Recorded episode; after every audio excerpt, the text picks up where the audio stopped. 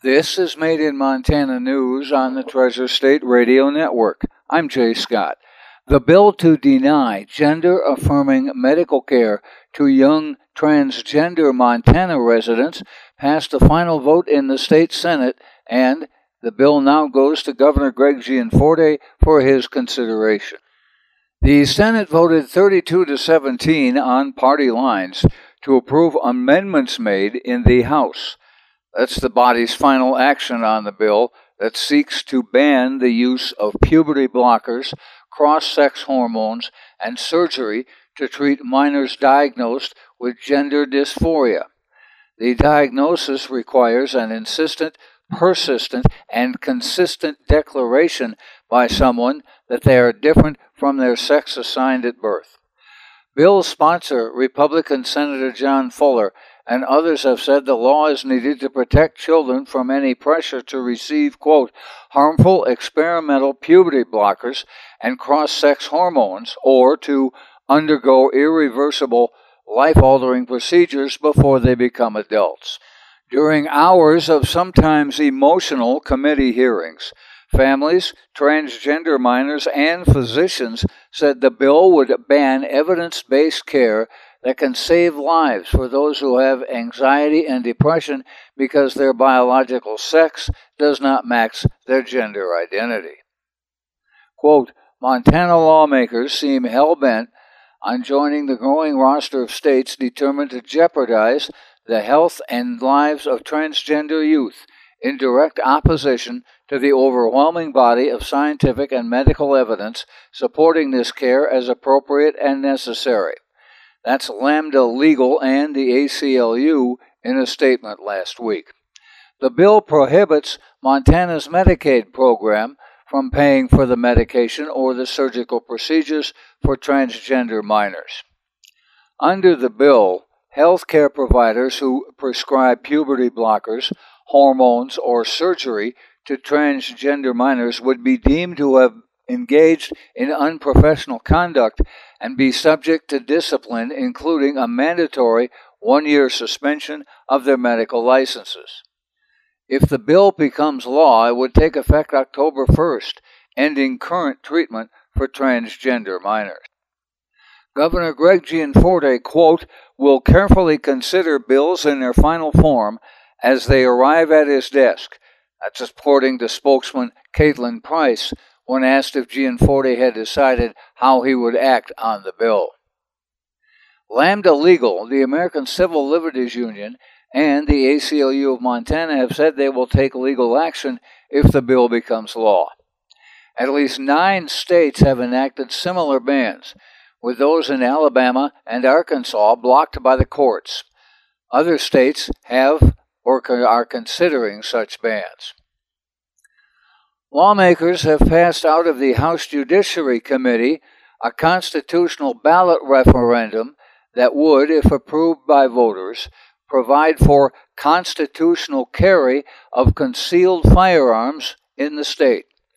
House Bill 551 from Representative Casey Knudsen, the Republican from Malta, proposes amending the state constitution's language on the right to bear arms. Currently, the document states that any person may bear arms in defense of home, person, and property, quote, but nothing herein contained shall be held to permit the carrying of concealed weapons. House Bill 551 would strike that language and allow the carrying of a concealed weapon without a permit under the Constitution. In order to amend the Constitution, HB 551 needs the votes of at least 100 legislators it would then go to the 2024 ballot. Senator Keith Regier's bill to repeal adult use marijuana in Montana is an effort to undo the will of voters, would kill hundreds of small businesses and thousands of jobs, harm sick people who rely on medical marijuana, and cost the state millions of dollars, according to opponents who spoke at a Senate committee hearing. Regier's bill repeals the adult use industry and moves to have every medical user pay a $50 cardholder license fee. That's $30 more than the current medical card fee in order to buy marijuana products. It increases the tax on medical marijuana, the only product that could be sold should the bill become law, from 4% to 20%. The measure also reduces the potency of marijuana products that could be sold. Further, it would allow county commissioners or city councils to vote on whether to allow or prohibit marijuana businesses and allow citizens to run petitions to put the question as to whether they should be allowed on a local ballot. In the 14 months since adult use marijuana sales started, sales have averaged more than $25 million a month, bringing in more than $50 million in tax revenue for Montana. A fiscal note for the bill, released late Wednesday afternoon, found the bill would cost the general fund 25 to 28 million dollars annually.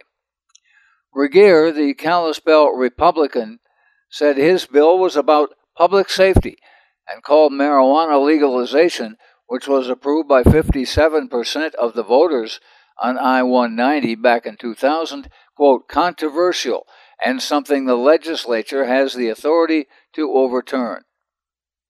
The half dozen proponents included representatives of the Montana Family Foundation, Safe Montana, Youth Connections, and citizens opposed to legalized marijuana. Pepper Petersen, the president and CEO of the Montana Cannabis Guild, along with more than a dozen other opponents that included many people who work in the industry, say supporters of the bill were trying to relitigate the will of voters through the legislature. Opponents noted that prior to full legalization, 15% of Montana adults were using marijuana that was mostly bought on the black market. If Regier's bill passes, they said people will simply drive to Washington or other states to buy product, some of which would be sold on the black market in Montana, leading to a massive decrease in sales and tax revenue.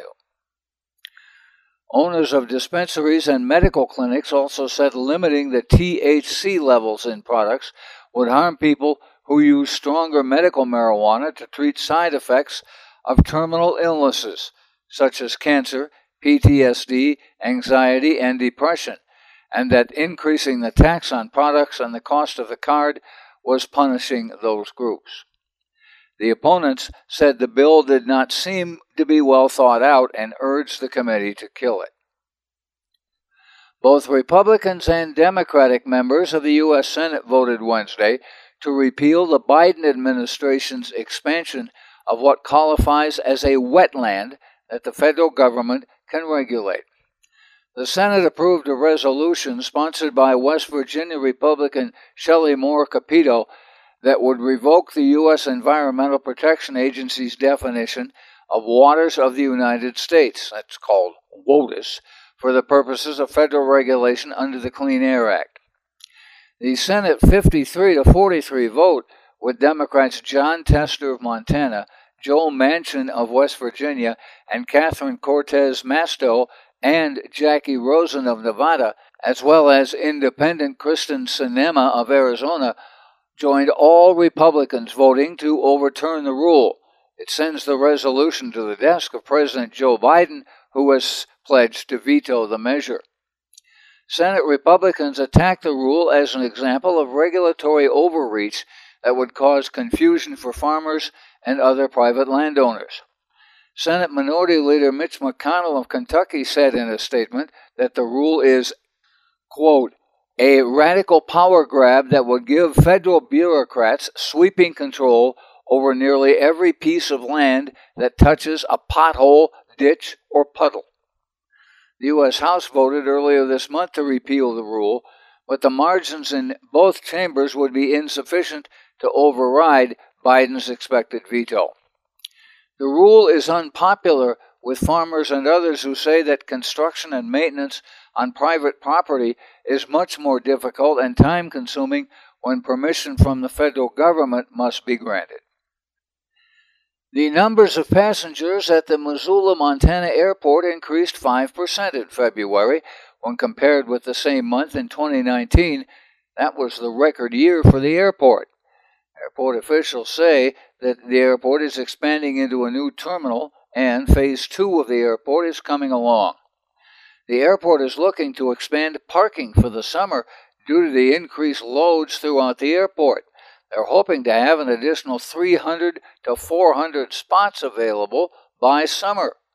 Missoula Airport Director Brian Ellestad said spring break is a very busy time at the airport and he anticipates that things will get even better. If you need to hear this report again, please check the podcast on our Treasure State Radio or KGRT DB web pages.